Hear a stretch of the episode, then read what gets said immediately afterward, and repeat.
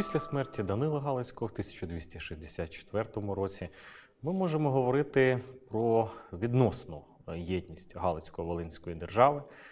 Зокрема, його брат Василько Романович, він продовжив правити у місті Володимирі на Волині, де після його смерті вокняжився і правив з тисяча двісті шістдесят дев'ятого по тисяча двісті вісімдесят восьмий рік його син, значить, Володимир Василькович. Володимир Василькович увійшов в історію як книжник, філософ. Він зібрав величезну бібліотеку. Він сам, слідуючи традиціям великого Ярослава, Ярослава Мудрого, переписував книжки вручну. І він дуже е, любив е, науку. І вважають історики, що саме за цього князя, власне, і була дописана друга частина Галицько-Волинського літопису. Що стосується справ державних, державотворчих, ратних, то, звичайно, із нащадків Данила Галицького слід перш за все говорити про його сина Лева, на честь якого Данило і заснував славнозвісне місто. Лев правив з тисяча двісті шістдесят четвертого по тисяча триста перший роки. Із його здобутків можна назвати приєднання Люблінської землі, частини Закарпаття. Знаєте, ось історія Галицько-Волинської держави, яка мала собі сусідів Польщу, Угорщину, Литву, яка в цей час тільки-тільки починає посилюватися, власне, і теж вступає, вступить в боротьбу за ці землі. Значить, приєднання земель чи то сторони Польщі, сучасних українських земель, чи то українцями, власне, русичами стародавніми Галицько-Волинської держави, земель польських, завжди були пов'язані із міжособними чварами, чи то в Польщі, чи то на території Русі. І от якраз приєднання частини Закарпаття і Люблінської землі пов'язані із негараздами і міжособицями в Польщі. Але, тим не менш, за правління Лева ці землі стають частиною Галицько-Волинської держави. Лев, він переносить столицю своєї держави до міста Львова, розбудовує його. На сьогодні сперечаються історики, чи дійсно в період правління Лева ми можемо говорити про достатньо потужний економічний вплив цього новоствореного міста ще, оскільки старі центри, такі як Галич і побудований Данилом Галицьким холм, вони, власне, продовжували відігравати досить помітну роль, як і військово-політичному, так і, і стратегічному, так і економічному відношеннях. Що стосується політики Лева стосовно Золотої Орди, то він проводив її достатньо лояльно. В джерелах зафіксовані свідчення участі його військ в ординських походах. І е, якихось серйозних конфліктів, зіткнень військових, власне, Орди із Левом не було, тому що він намагався усіляко цього уникнути. Е, досить значною ціною е, матеріальною, е, власне, виплатою певних е, данини, фактично такої фінансової компенсації, так, і е, постачанням, постійним, значить, включенням е, військ е, до е, участі у цих е, походах ординців. Наступником Лева був Юрій Перший Львович, що правив з тисяча триста першого по тисяча триста восьмий роки.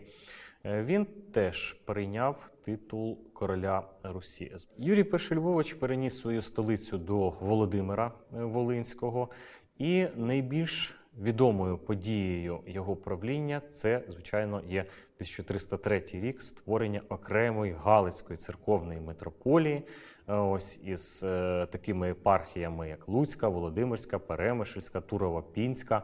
Е, з Константинополя був навіть направлений окремий митрополит, е, що свідчить про е, надзвичайно е, великий вплив, власне, цього князівства за правління Юрія Першого Львовича, його авторитет, і церковна історія, церковна історія Русі і України, вона має відгомін от якраз із утворенням цієї митрополії, що неодноразово ще, так скажемо, буде по-різному сприйматися і трактуватися подальшими поколіннями, власне, так і сучасними істориками, значить, які по-різному оцінюють цю подію і її вплив навіть до сьогодення. Стосовно наступників, власне, Юрія Першого Львовича, його сини Андрій і Лев Другий, які правили з тисяча триста восьмого по тисяча триста двадцять восьмий рік, то вони в своїй зовнішній політиці орієнтувалися головним чином на Тевтонський орден, який мав е- виступити такою, значить, певною противагою е- впливам е- Орди. Також е- Тевтонський орден розглядався Андрієм і Левом Другим як потенційний союзник проти Литви, яка на цей час досить сильно посилювалася.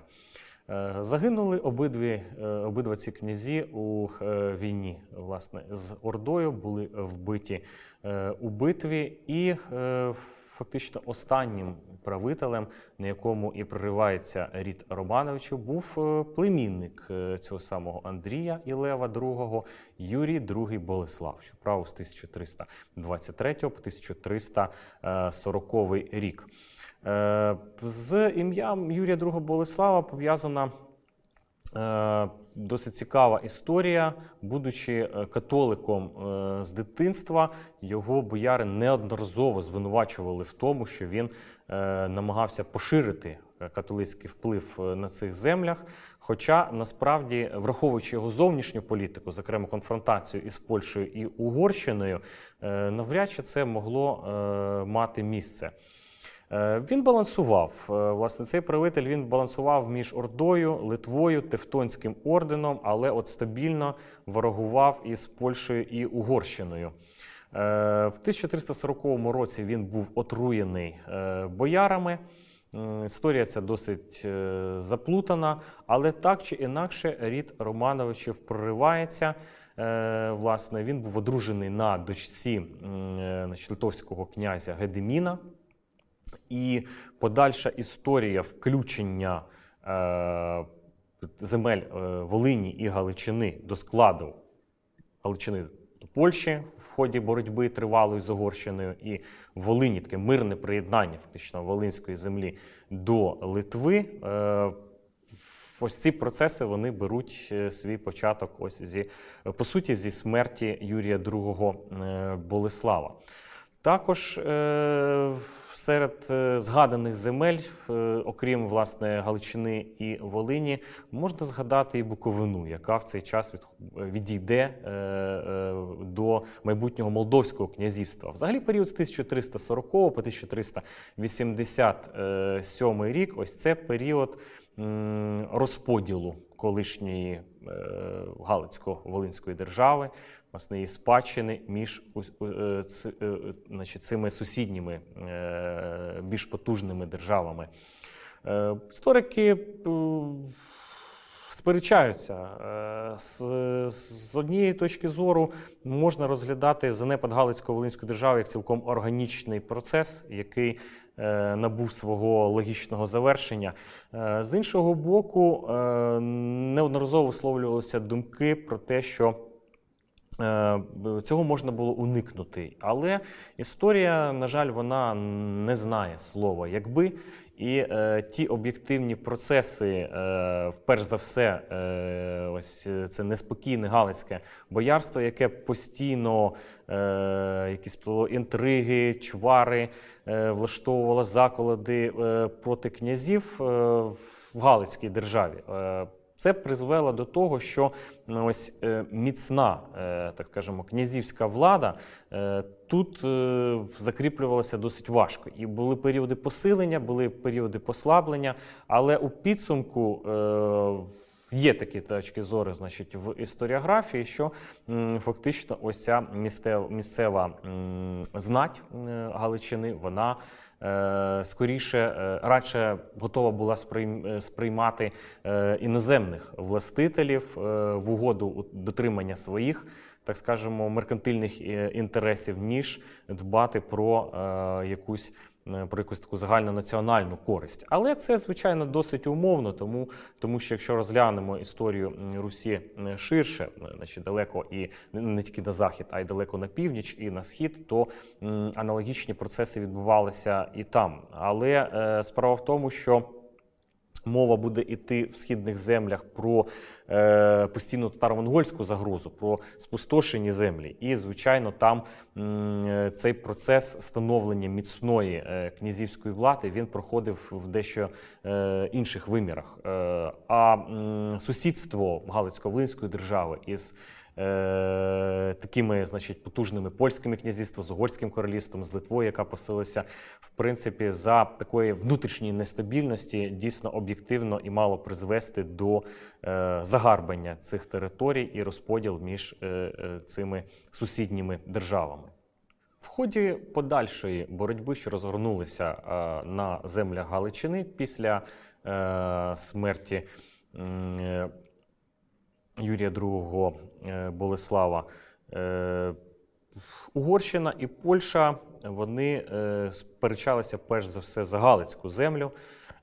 І здавалось би навіть, що достатньо міцно угорські феодали вже закріплювалися на землях Галичини, але все рівно от військове протистояння, воно чашу терезів все-таки схилило до польської військової окупації, і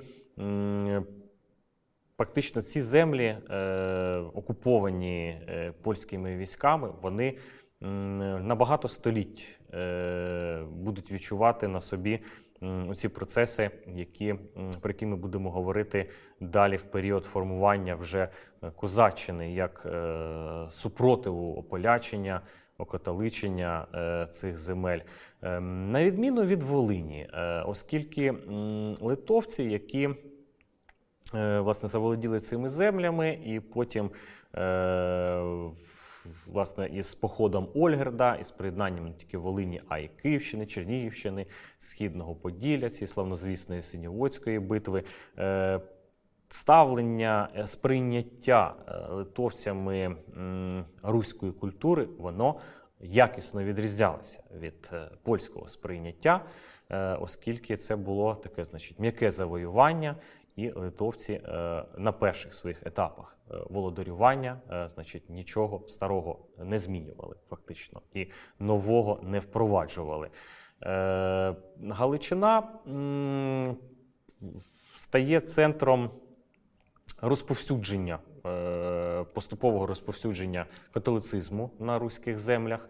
І е, ті процеси, які е, були характерні для польських земель, вони е, не досить швидко, але поступово все ж таки е, доходили і до Галичини, що е, відображалося також на менталітеті е, місцевого населення. І е, дійсно от та е, певна така регіональна е, специфіка менталітету кожної із е, земель колишньої Русі і сучасної України, вона, звичайно, накладає, накладається певним культурним пластом, де об'єктивно вступають в взаємодію і релігія, і судова, взагалі юридична система, яка діяла, власне, на території інших західноєвропейських держав. І е, вже подальша от, історія виникнення е, козаччини, е, боротьби козаків за свої права, е, боротьби козаків за е, православну віру, е, за е, певну, так скажемо, певне визнання е, поляками їх як е, соціального класу, то, звичайно, в сучасній історіографії і особливо в радянській, значить, ця проблематика якраз досить сильно була пов'язана із е, релігійним фактором, е, який, на який дійсно в джерелах історичних ставиться великий, великий акцент.